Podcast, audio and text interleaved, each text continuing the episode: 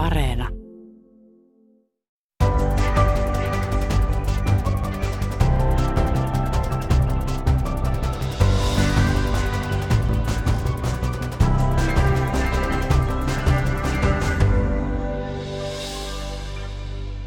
Nyt alkaa Kulttuuri perjantai-studio. Minä olen Pauliina Grym ja tänään ajankohtaisista kulttuuriaiheista ovat keskustelemassa kirjailija Jarkko Tontti, tietokirjailija elokuvakriitikko Leena Virtanen ja toimittaja elokuvakriitikko Matti Rämö. Tervetuloa lähetykseen.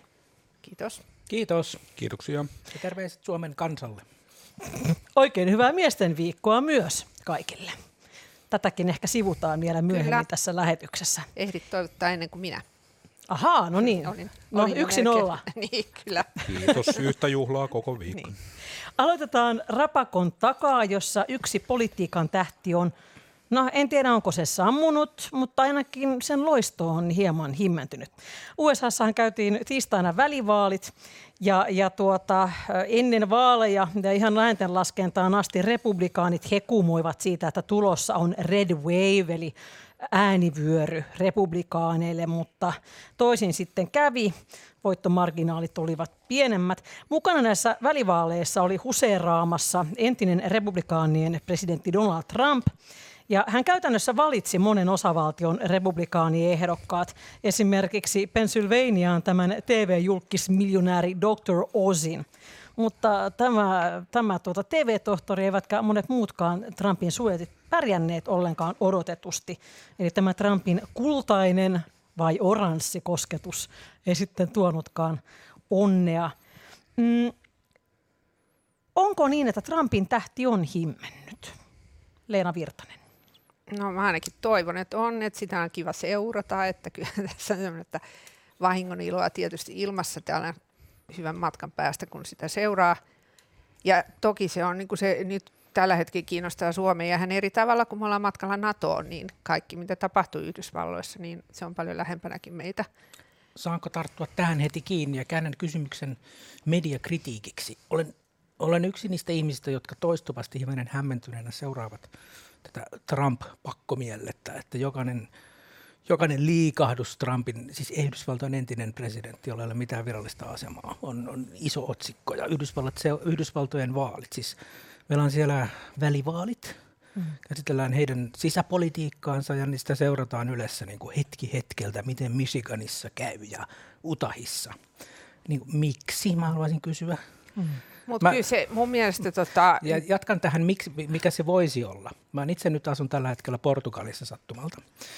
Ja, ja jokaisen Euroopan unionin jäsenmaan sisäpolitiikka voi vaikuttaa hyvin konkreettisesti ja suoraan siihen niin kuin suomalaisten elämään. Sieltä valitaan europarlamentaarit, jotka säätävät meille lakeja. Kroatian pääministeri on tärkeä ihminen Euroopan ministerineuvostossa päättää asioista, jotka koskevat meitä suomalaisia suoraan. Mutta mitä tekee suomalainen media? pakkomielteisesti mm. Trump, Yhdysvallat, Yhdysvallat, Yhdysvallat. Aion, uh, olen puhunut. Mä oon, eri, mä oon eri mieltä tästä, mutta sano se vaan Pauliina. Mä haluaisin tähän kohtaan ehkä, Matti, jos on vielä mitään, Matti istuu tuossa kädet puuskassa ja miettii. Mä otan ihan rauhassa vuoroa, niin tässä mitään.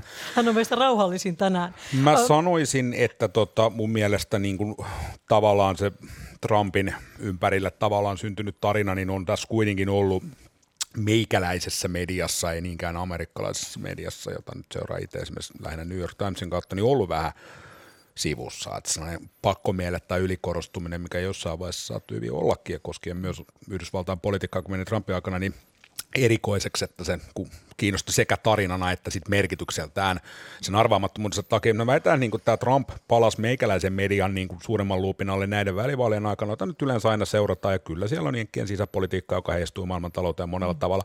Ja tällä tavalla erityisesti, tässä tapauksessa erityisesti sitä, että Yhdysvallat on aktiivisin Ukrainan tukia mm. sodassa. Ja niin. se, että niin kuin millä tavalla se parlamentin voimasuhteet heijastuu, saattaa vaikuttaa myös siihen, että siinä on niin kuin hyvin konkreettinen kytkös Mä sanoisin, eurooppalaiseen politiikkaan. se on välillinen. Miksi se ole konkreettinen? No siksi niin kuin sanoin, on aikamoinen ero, jos Italiasta tulee europarlamentaarikkoja, jotka säätävät meille lakeja, kuin että Yhdysvaltain välivaaleissa ehkä on no, jotain välillisiä It- vaikutuksia. Italia ei anna yhtä paljon tukea, esimerkiksi tulitukea tai ase, tu, aseellista tukea Niin. Jos Ukrainalle tai Yhdysvallat vähentäisi tukea. tukeaan Niin, Ukrainalle niin, vaikka niin kolmanneksella tai puolikkaalla, nahoissamme. niin se pakottaisi eurooppalaiset ymmärrän maat tämän, muun mutta ei tämä ihan konkreettinen. Eikö, median pidä olla vallan vahtikoira?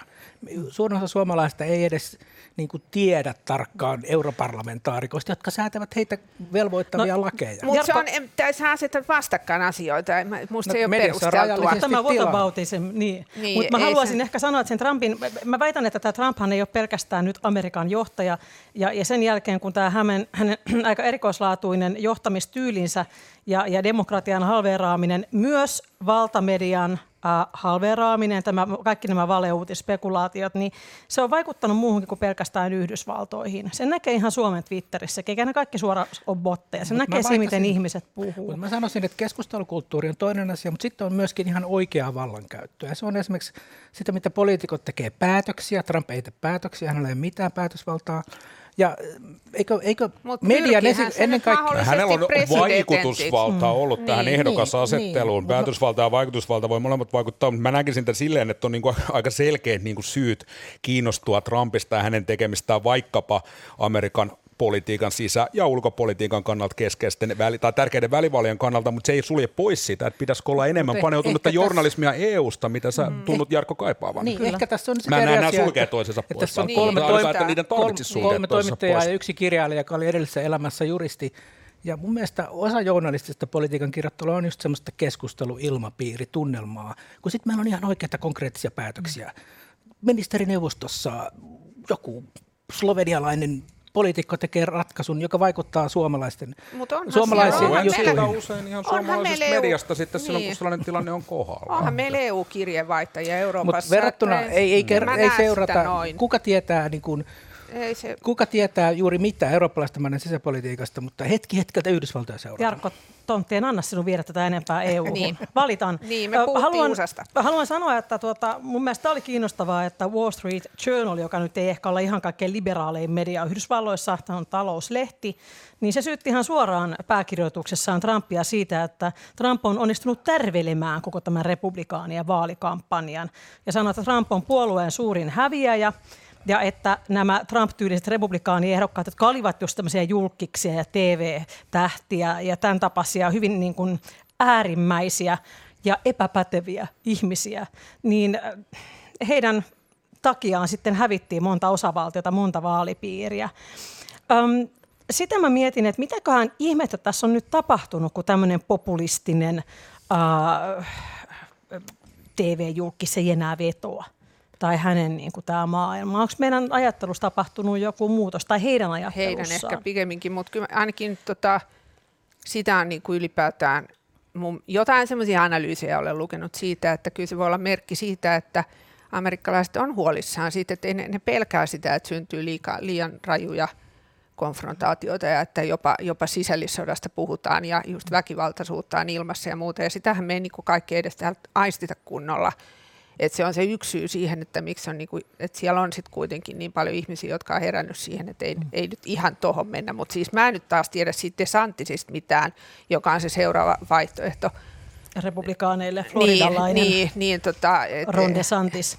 niin, että mä en tiedä sitten, että voiko tässä nyt sinänsä Kai olla mitenkään helpottunut, mutta että jotain tapahtuu, niin sekin on mun mielestä joka Kai tapauksessa tätä voi hyvä. lukea jonkunlaisena signaalina, niin kuin on tulkittukin, että jonkunlaisen sellaisen tasaisemman arjen niin kuin. Ja nämä niin kuin ovensuukyselyt, viime hetken sitoutumattomat äänestäjät, eli sellaiset, joiden liikkeet on niin kuin vaikeampi ennakoida, niin he nyt tässä mm. tavallaan niin kuin äänesti demokraattille istuvan presidentin puolueen puolesta enemmän kuin tällaisessa tilanteessa yleensä. Että ehkä se oli sitten jonkunlainen semmoinen niin kuin jotain vähän tavallisempaa tässä välissä. Niin, ehkä se on just se, mitä ne sitten kuitenkin kaipaa. Pienethän marginaalit kuitenkin Niin, tässä oli. niin on, on, joo, se on nyt vaikea tästä on tässä vaiheessa vielä edes sanoa Pidä mitä. vetää. Y- yksi huomio suuria ennen kuin johtopäätöksiä. päästän, päästän Jarkon ääneen, pelkään, että hän ohjaa tämän, En tähän ohjaa meidän tuohon Olin- otin vastaan. tähtilippuun.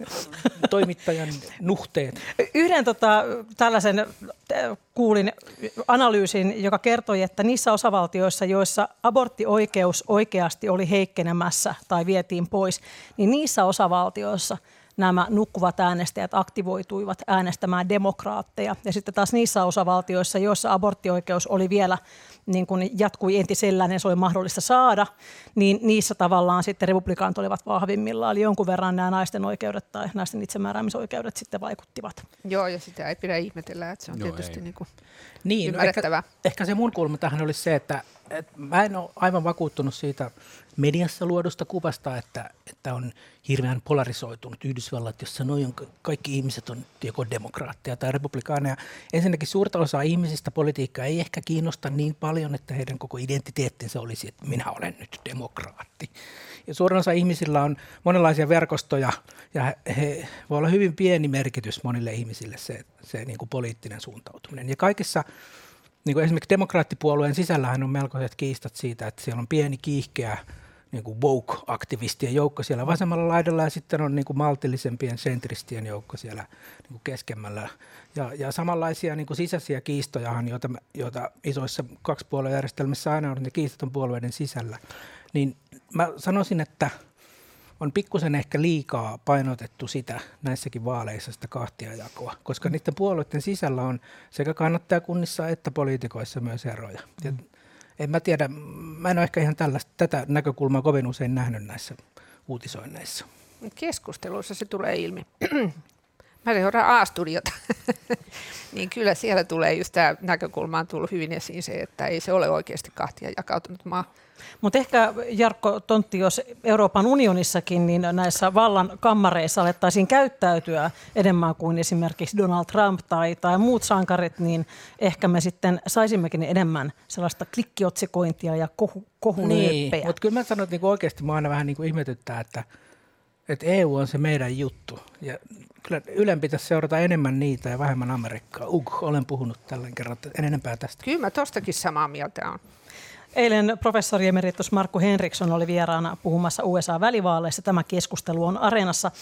Mennään eteenpäin ja me itse asiassa käännämme nyt katseemme Euroopan unioniin. Jarkko Tontti, pane Kiitos merkille tästä. tämä. Vaikutusvaltani on ääretön selvästikin.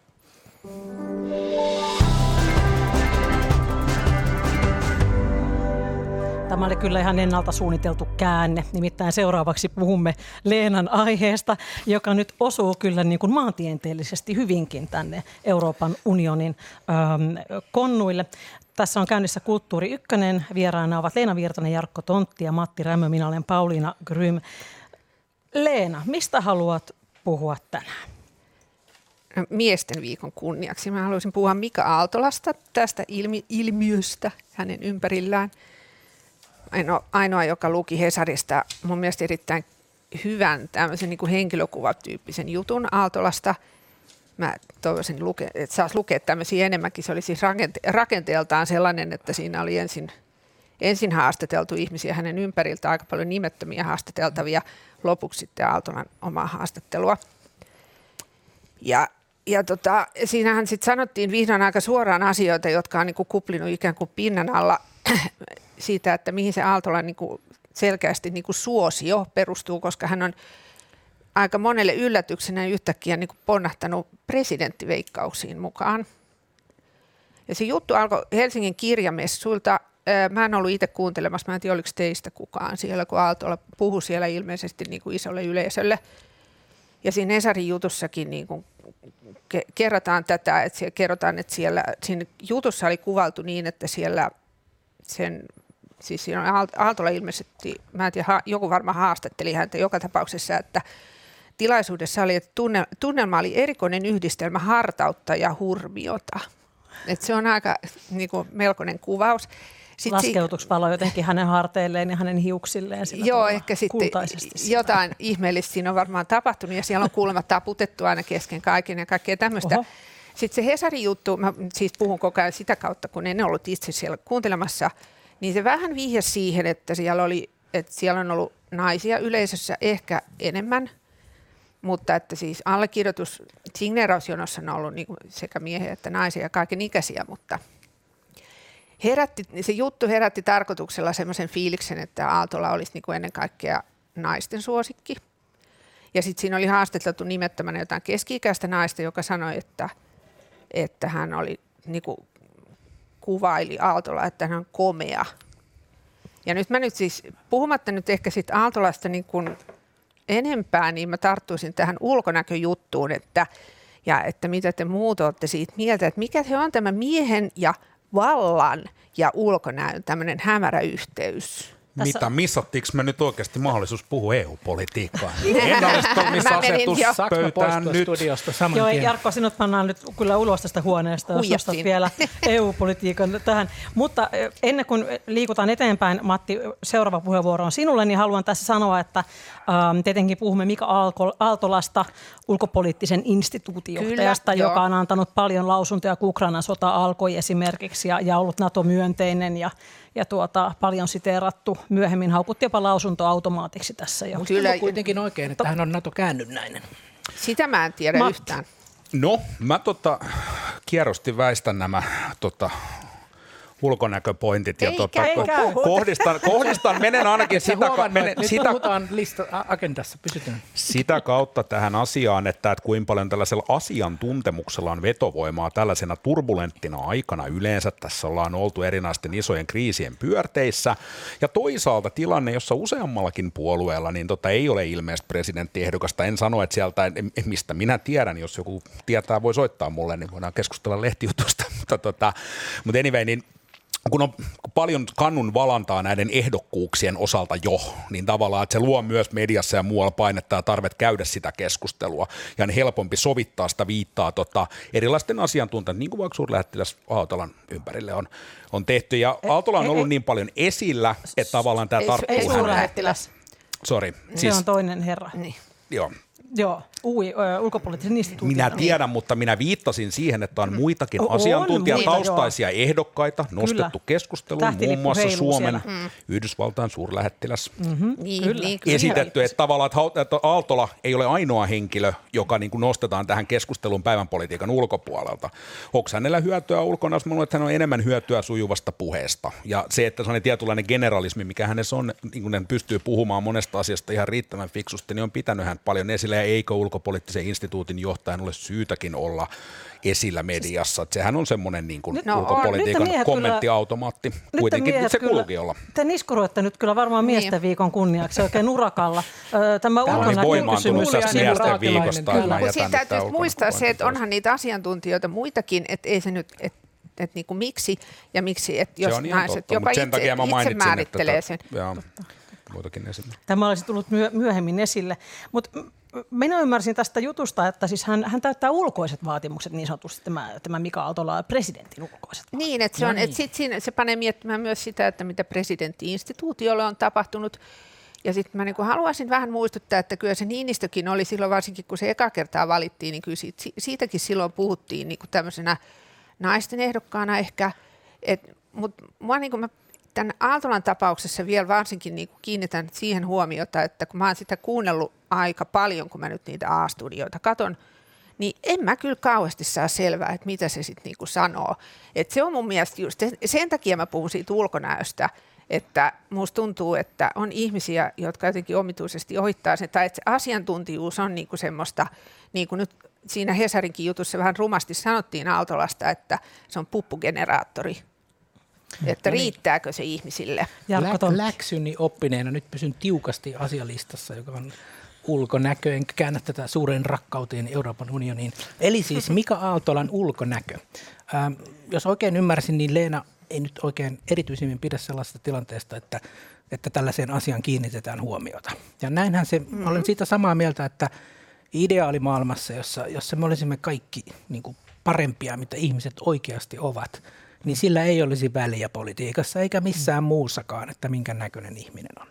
Mutta kun me ei ole täydellisiä, me tiedetään ihan hyvin, että poliitikon ulkonäkö vaikuttaa hänen menestykseen. Se on vain niin kuin lajityypillinen ominaisuus ihmiselle. Mutta onko, se aina, mutta onko se aina ollut niin, että jos me nyt katsotaan meidän muutamia edeltäviä presidenttejä, jos niin... Jos mä saan no. vielä jatkaa tästä eteenpäin, niin kysymyshän on siis siitä, että me totta kai me olemme, me olemme niin kuin me olemme sellainen niin kuin apina-laji, joka koko ajan arvioitsee kanssa lajikumppaneitaan heidän ulkonäkönsä perusteella. Okay. Ne on virheellisiä, kehnoja, ylimaallisia ja antaa täysin niin kuin epäoleellista tietoa meille, mutta me ei voida sille mitään, että näin me tehdään. Yksi ulkonäkökommentti täältäkin, niin tavallaan jos tässä nyt ikään kuin tämä niin kuin asenne siitä sen ulkonäön korostumista kohtaan on vähän se, että se on tosi komea ja se saa sillä niin kuin huomioon. Tämä kai se ajatus on.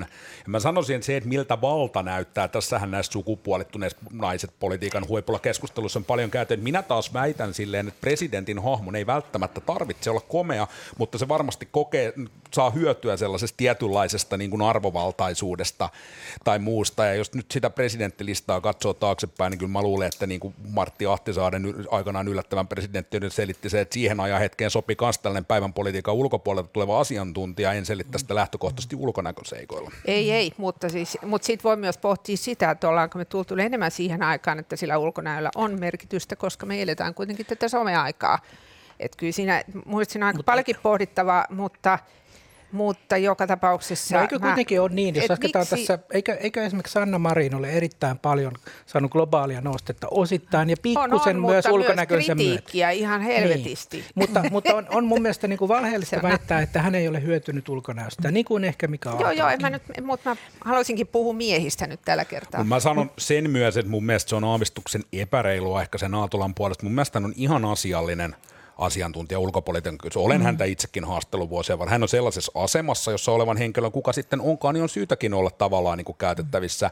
Hänellä on sitä generalismia siinä, hän on valmis kommentoimaan useasta, että en mä kuule hänen niin kuin tyhjää puhuvan. Yleensä on vähän se, että jos joku on tosi paljon äänessä, niin naama kuluu, siihen kyllästytään ja silloin se niin kuin kritiikki nousee. Ja tämä presidenttipelisi, joka pistää katsomaan, hän on murtautunut siitä asiantuntijan lokerosta, niin sitten häntä syystäkin katsotaan eri tavalla kriittisesti, mut, niin kuin Hesari hyvin teki. Mutta mä, mä koko ajan odotin sitä, että silloin kun se tuli ekan kerran siellä presidentti pelissä mukaan se nimi, niin mä odotin, että Aaltola olisi sanonut, että höpö höpö, mutta kun ei se sanonut. Mm. Ehkä se imartelee. Kyllä se varmaan imartelee ja huomio muutenkin. Mutta ajatelkaa siis meidän seuraavat presidentin vaalit äh, Suomessa järjestetään tammikuussa 2024. Siihen on vielä aikaa jonkun verran.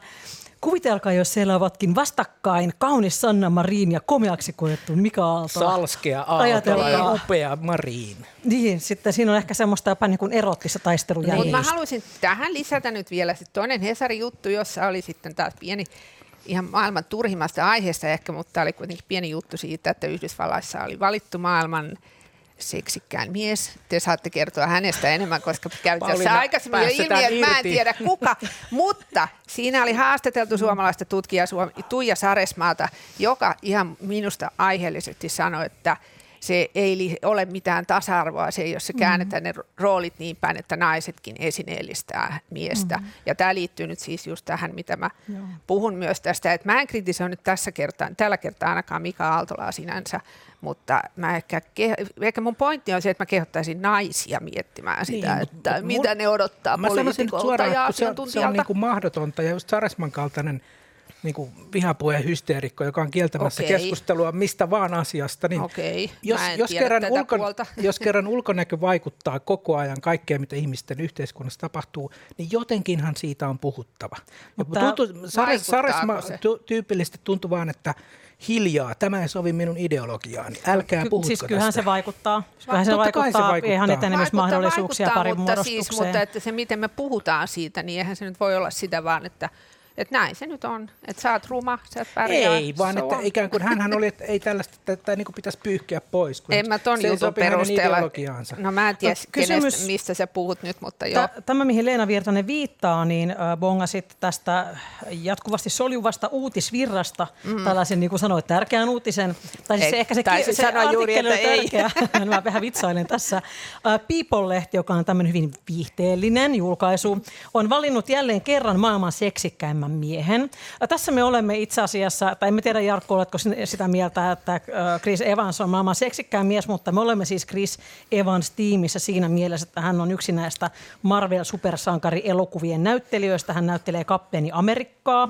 Hän on niin, 41-vuotias. Täsmennetään. Mä fanitan enemmän kapteeni Amerikkaa kuin Chris Evans. No niin, tietenkin, mutta hän on nyt tämänhetkinen ruumiillistuma, joka on 183 senttimetriä pitkä ja, ja tuota, nuhteeton, kuten, kuten tuota, hahmonsakin, niin ilmeisesti siviilielämässä. Ja, itse asiassa minä koin hänen seksikkyytensä oikeastaan vasta sen jälkeen, kun luin vähän hänestä, että kun millainen hän on siviilissä, tämmöinen heikkojen puolustaja ja hyvin humaani mies.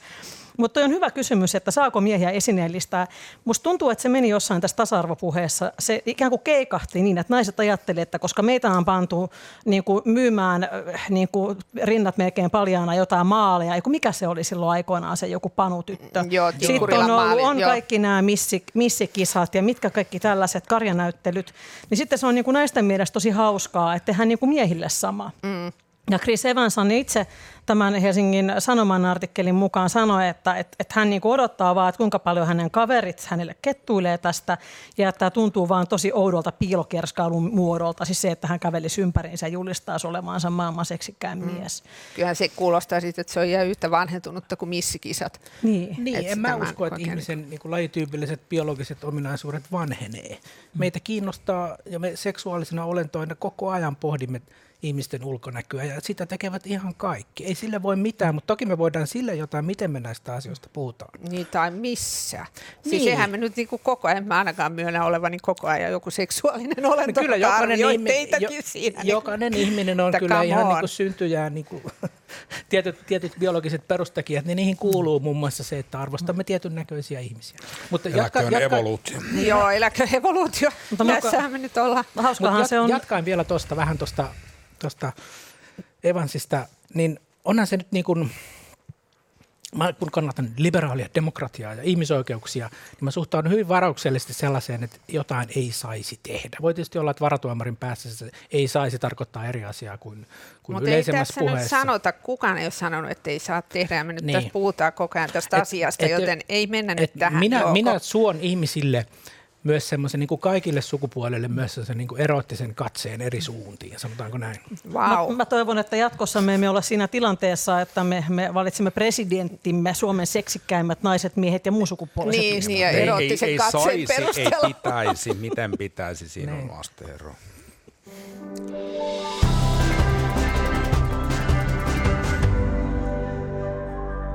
Käynnissä on Kulttuuri Ykkösen perjantaistudio. Täällä ovat Jarkko Tontti, Leena Virtanen ja Matti Rämö.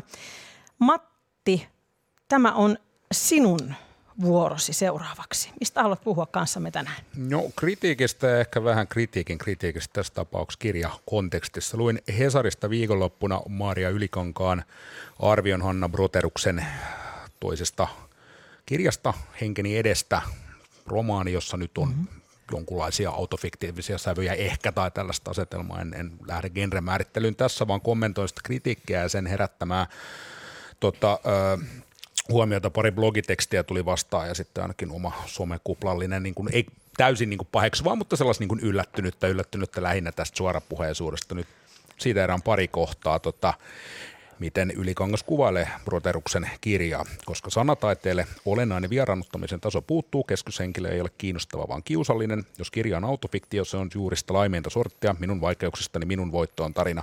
Pahin ongelma on, ongelmista on kielellisen ajattelun taso toi sitaatti päättyi tuohon ja sitten lopputulos oli arviossa, että henkeni edestä on pelkkiä sanoja kansien välissä.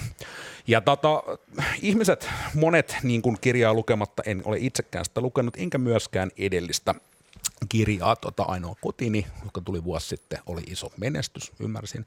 Mä jäin miettimään sitä, että tällaisia niin kuin ikään kuin teilauksia.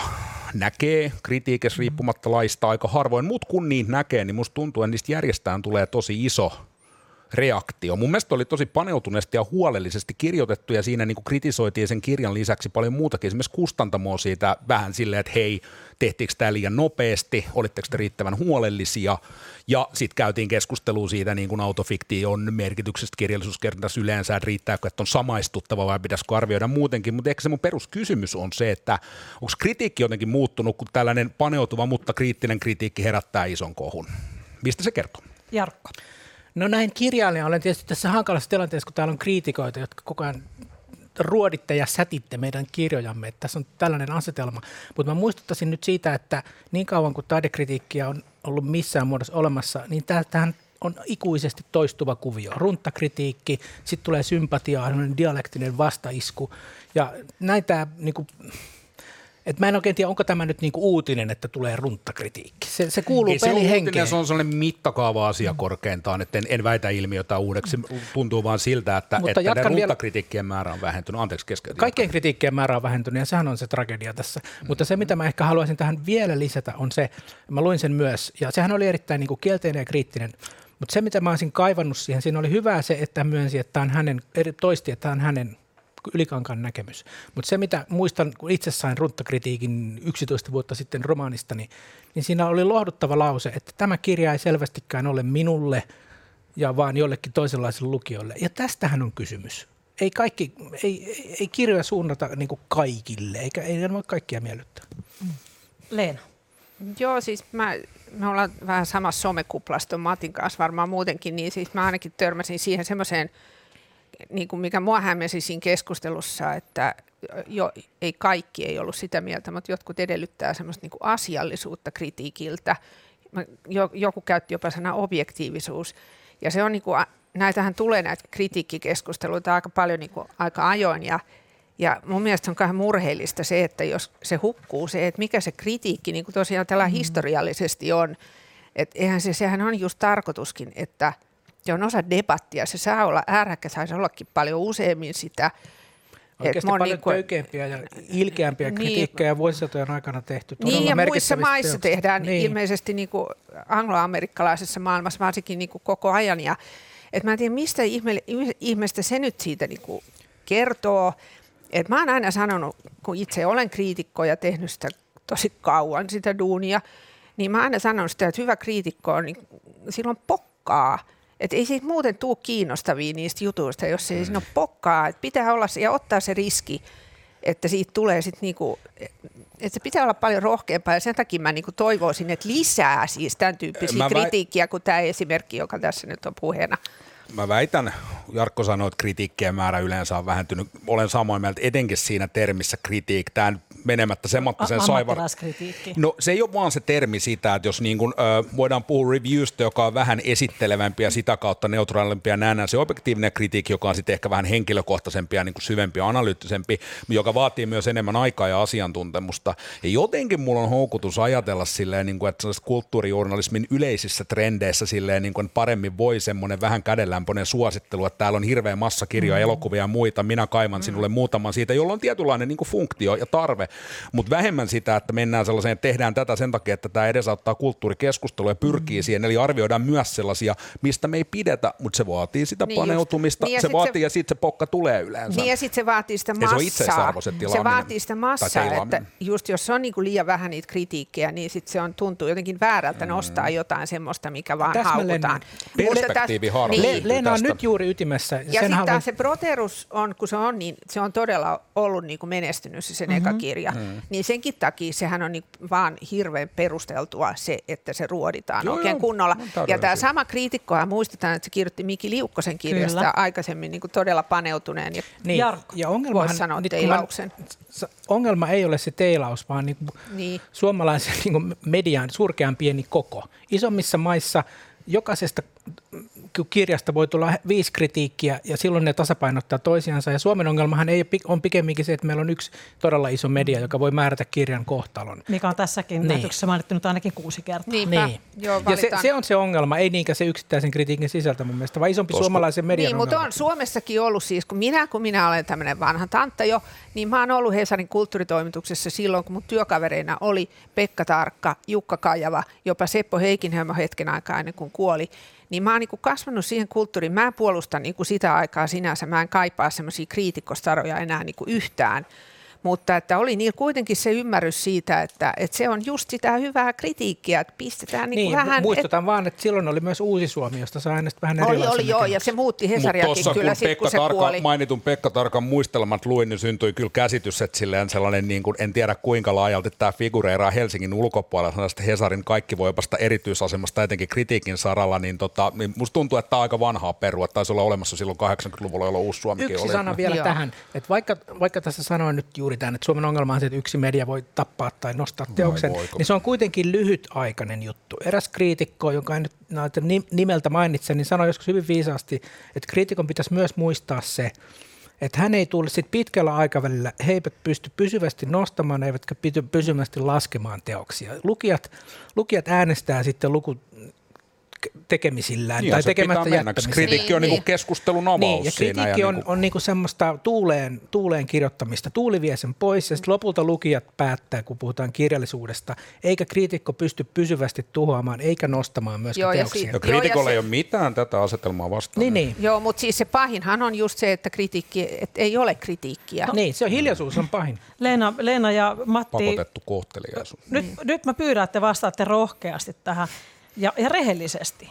Niin no. miten suoraan te kehtaatte te kaksi sitten kirjoittaa kotimaisista elokuvista ja tuotannoista?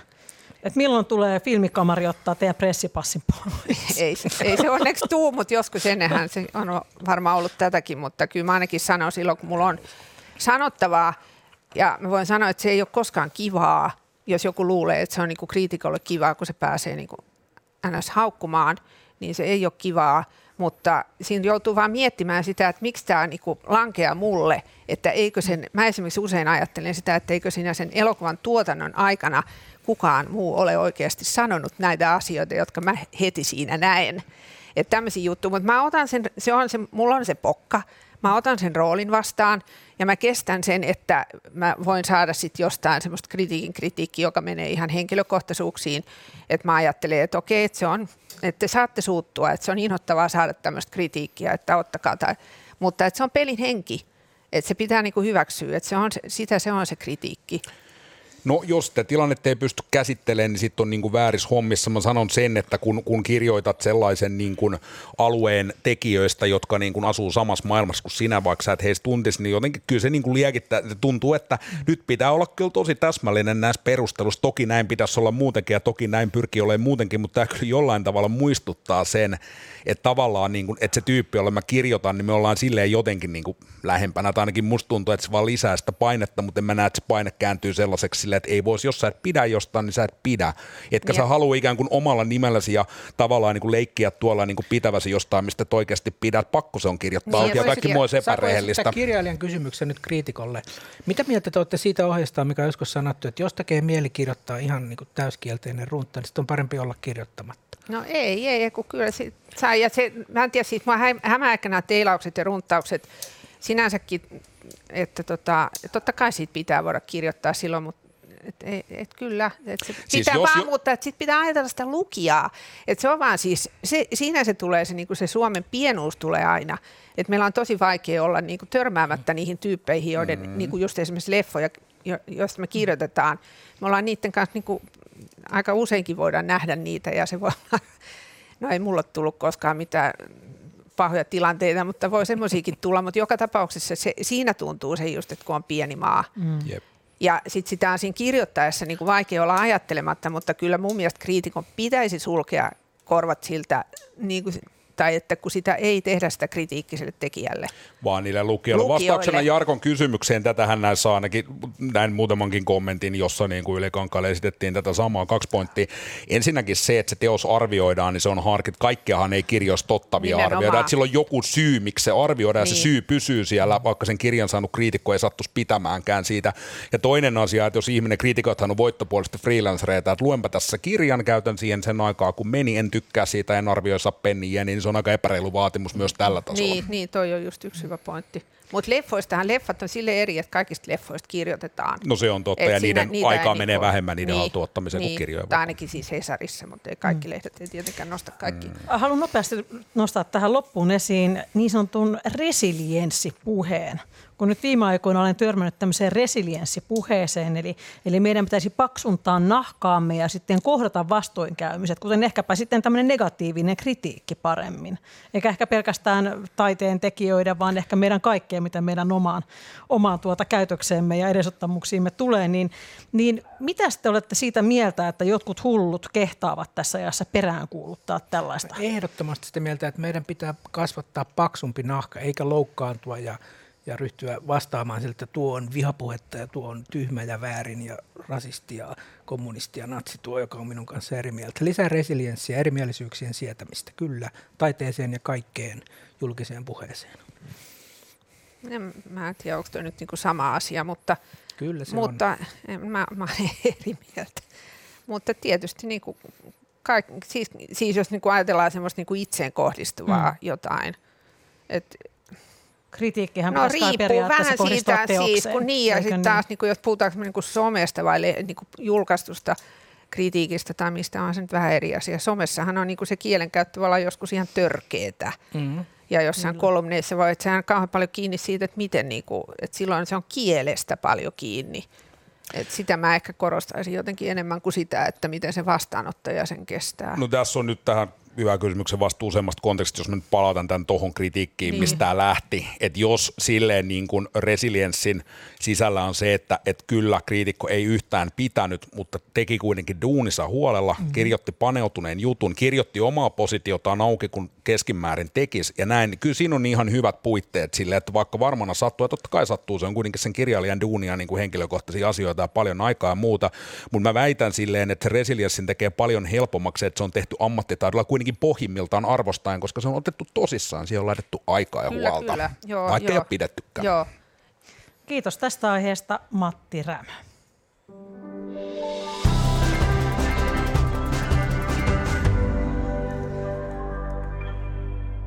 Jarkko Tontti, sinun vuorosi on seuraavaksi. Mistä haluat keskustella tässä pöydässä? No niin, muutama päivä sitten erässä julkaisussa, jonka nimeä me nyt sitten mainitsi, kun toimittajakin sanoi, että se mainitaan monta kertaa, mutta puhutaan vaikka Tuulisen Reuna-Suomen paikallisjulkaisusta lehdestä, jossa on ollut uutinen 35 vuotta täyttävä Järviradio on viimeinen iso itsenäinen mainosradio, jossa toimittaja Samsa Oinaala. Ja otsikkoon on nostettu, miksi vanhemmat kuulijat eivät kiinnosta isoja radiokanavia, mm-hmm. ihmettelee Järviradion perustaja Markku Mäenpää.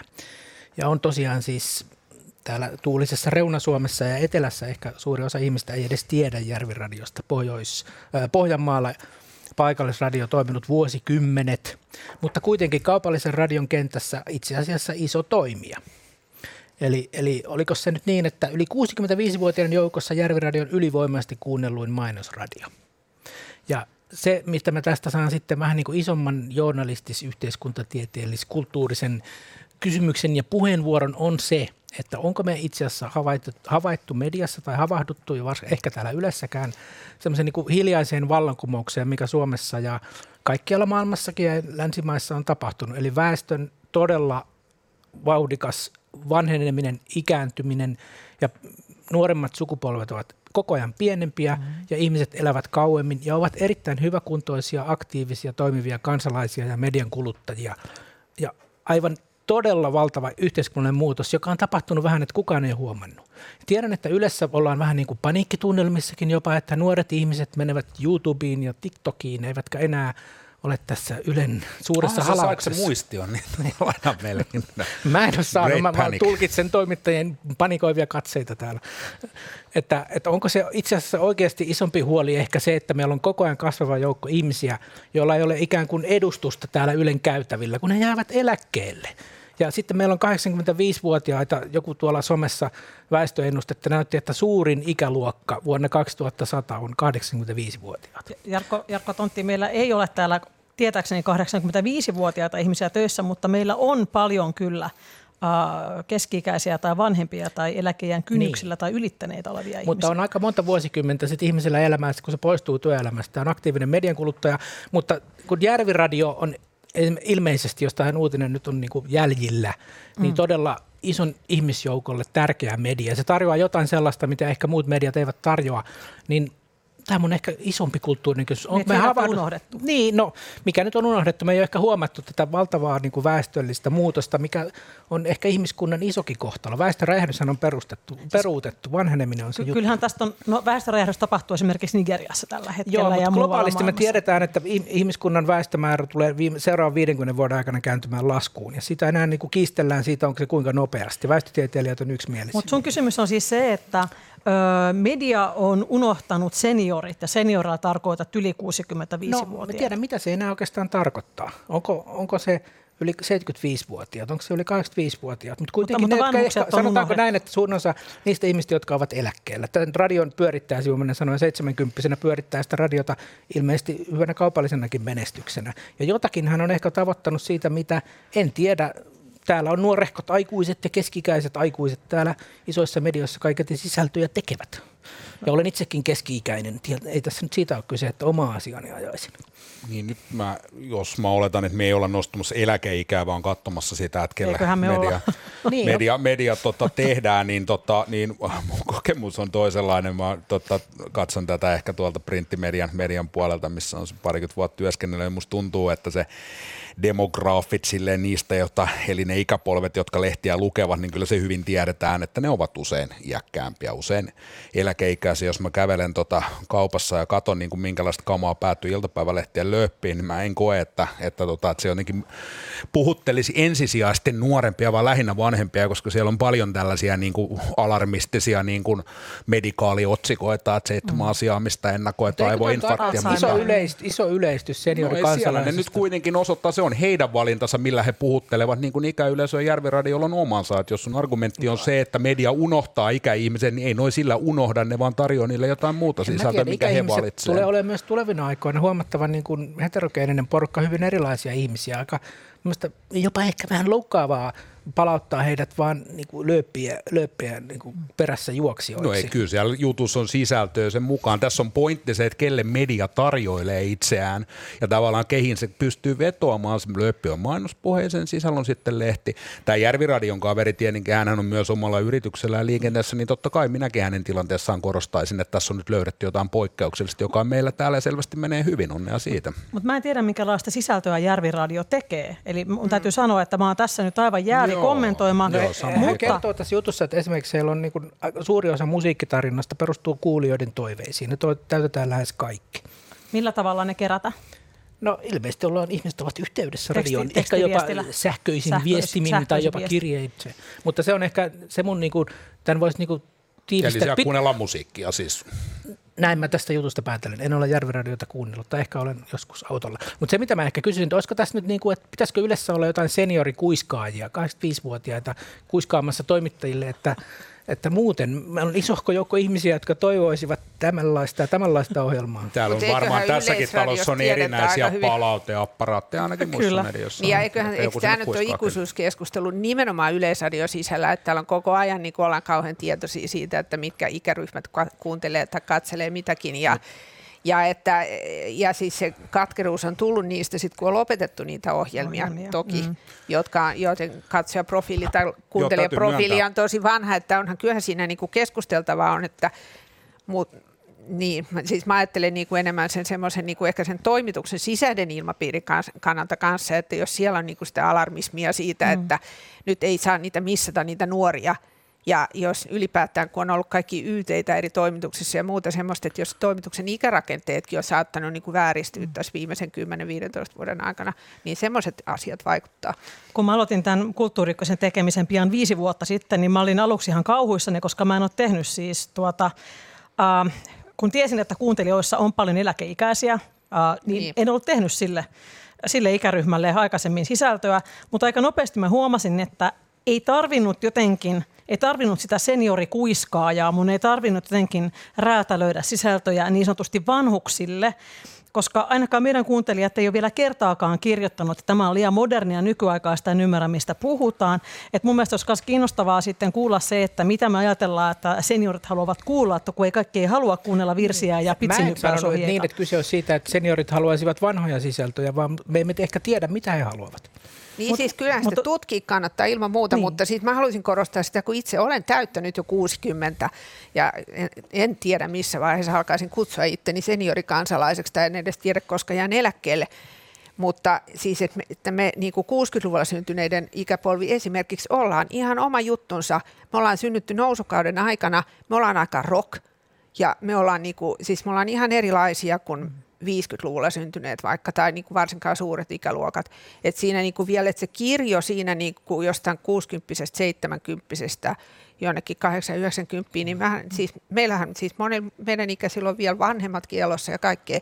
Että sekin, että se yleistäminen on ainakin niin kuin tosi tosi, mun on, tosi tarkkaan. Mun on pakko nyt vaan sanoa varaa. se, että ei jää sanomatta, musta on hyvin virkistävää sille, että mä niin tuntuu, että koko ajan on mietitään sitä, että mistä ne nuoret ja miten ne uudet, ja kun jokaisen lehden keski, ja lukijoiden Täsmälleen. keski nousee ja kuulijoiden ja muiden, että se on ollut se hädänaihe oikeastaan koko sen 20 vuotta, kun itse tässä on ollut. Että mä tää on ensimmäinen kerta oikeasti, kun mä kuulen tavallaan, että huoli tulee tosta päästä sen takia se on niin, ihan onko se freshin. oikeasti Joo, huoli, joo. kun se on kysymys vaan, että väestörakenne on muuttunut ja se, se tulee kiihtymään, että yhä vanhemmaksi eletään, yhä parempi, parempi kuntoisena ja pien, uudet sukupolvet ovat pienempiä. Ei se ole niin hädänaihe. Ei Joo. se ole hädänaihe ja tuolla lehtitalouskuulessa on kaikkea muuta, että siellä oikein mietitään, että tämä nyt kun niitä uusia ei tule ihan niin paljon kuin me toivotaan, että onneksi nämä vanhat enää pidempään terveempänä Niin. ja lukee meitä. Niin, koska luonnollinen poistumahan verottaa sitten sitä vanhaa niin, yleisöä. niin, mutta paljon hitaammin kuin ennen. Mm. Mutta onhan tässä niinku siis myös rahasta kysymys, kun puhutaan kaupallisesta mediasta. Niin sitä, Kulttuuri kuuntelijoistahan niin 70 prosenttia on yli 45-vuotiaita ja, ja minä 45-vuotiaana edustan niin kuin nuorempaa päätyä tässä meidän toimituksessa. No niin.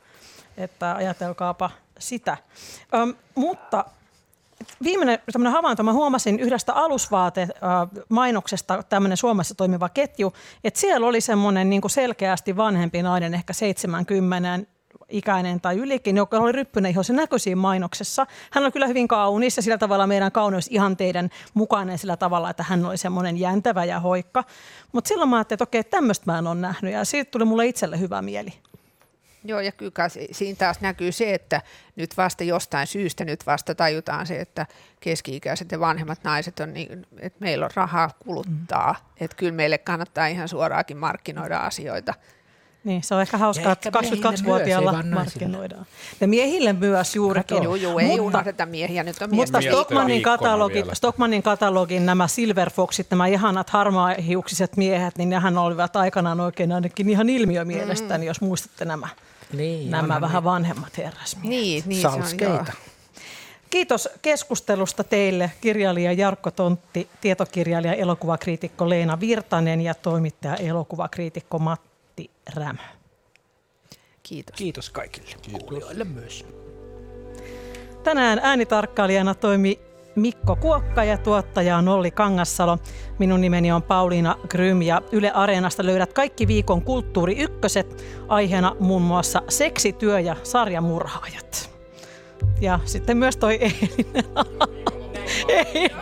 eilinen USA-analyysi, jos haluat ymmärtää välivaaleja paremmin. No siellä on vaikka mitä hauskaa.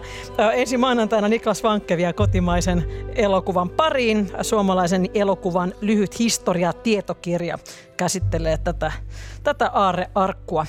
Ja siellä vieraana on sitten Juri Nummelin ja Juha Seitajärvi.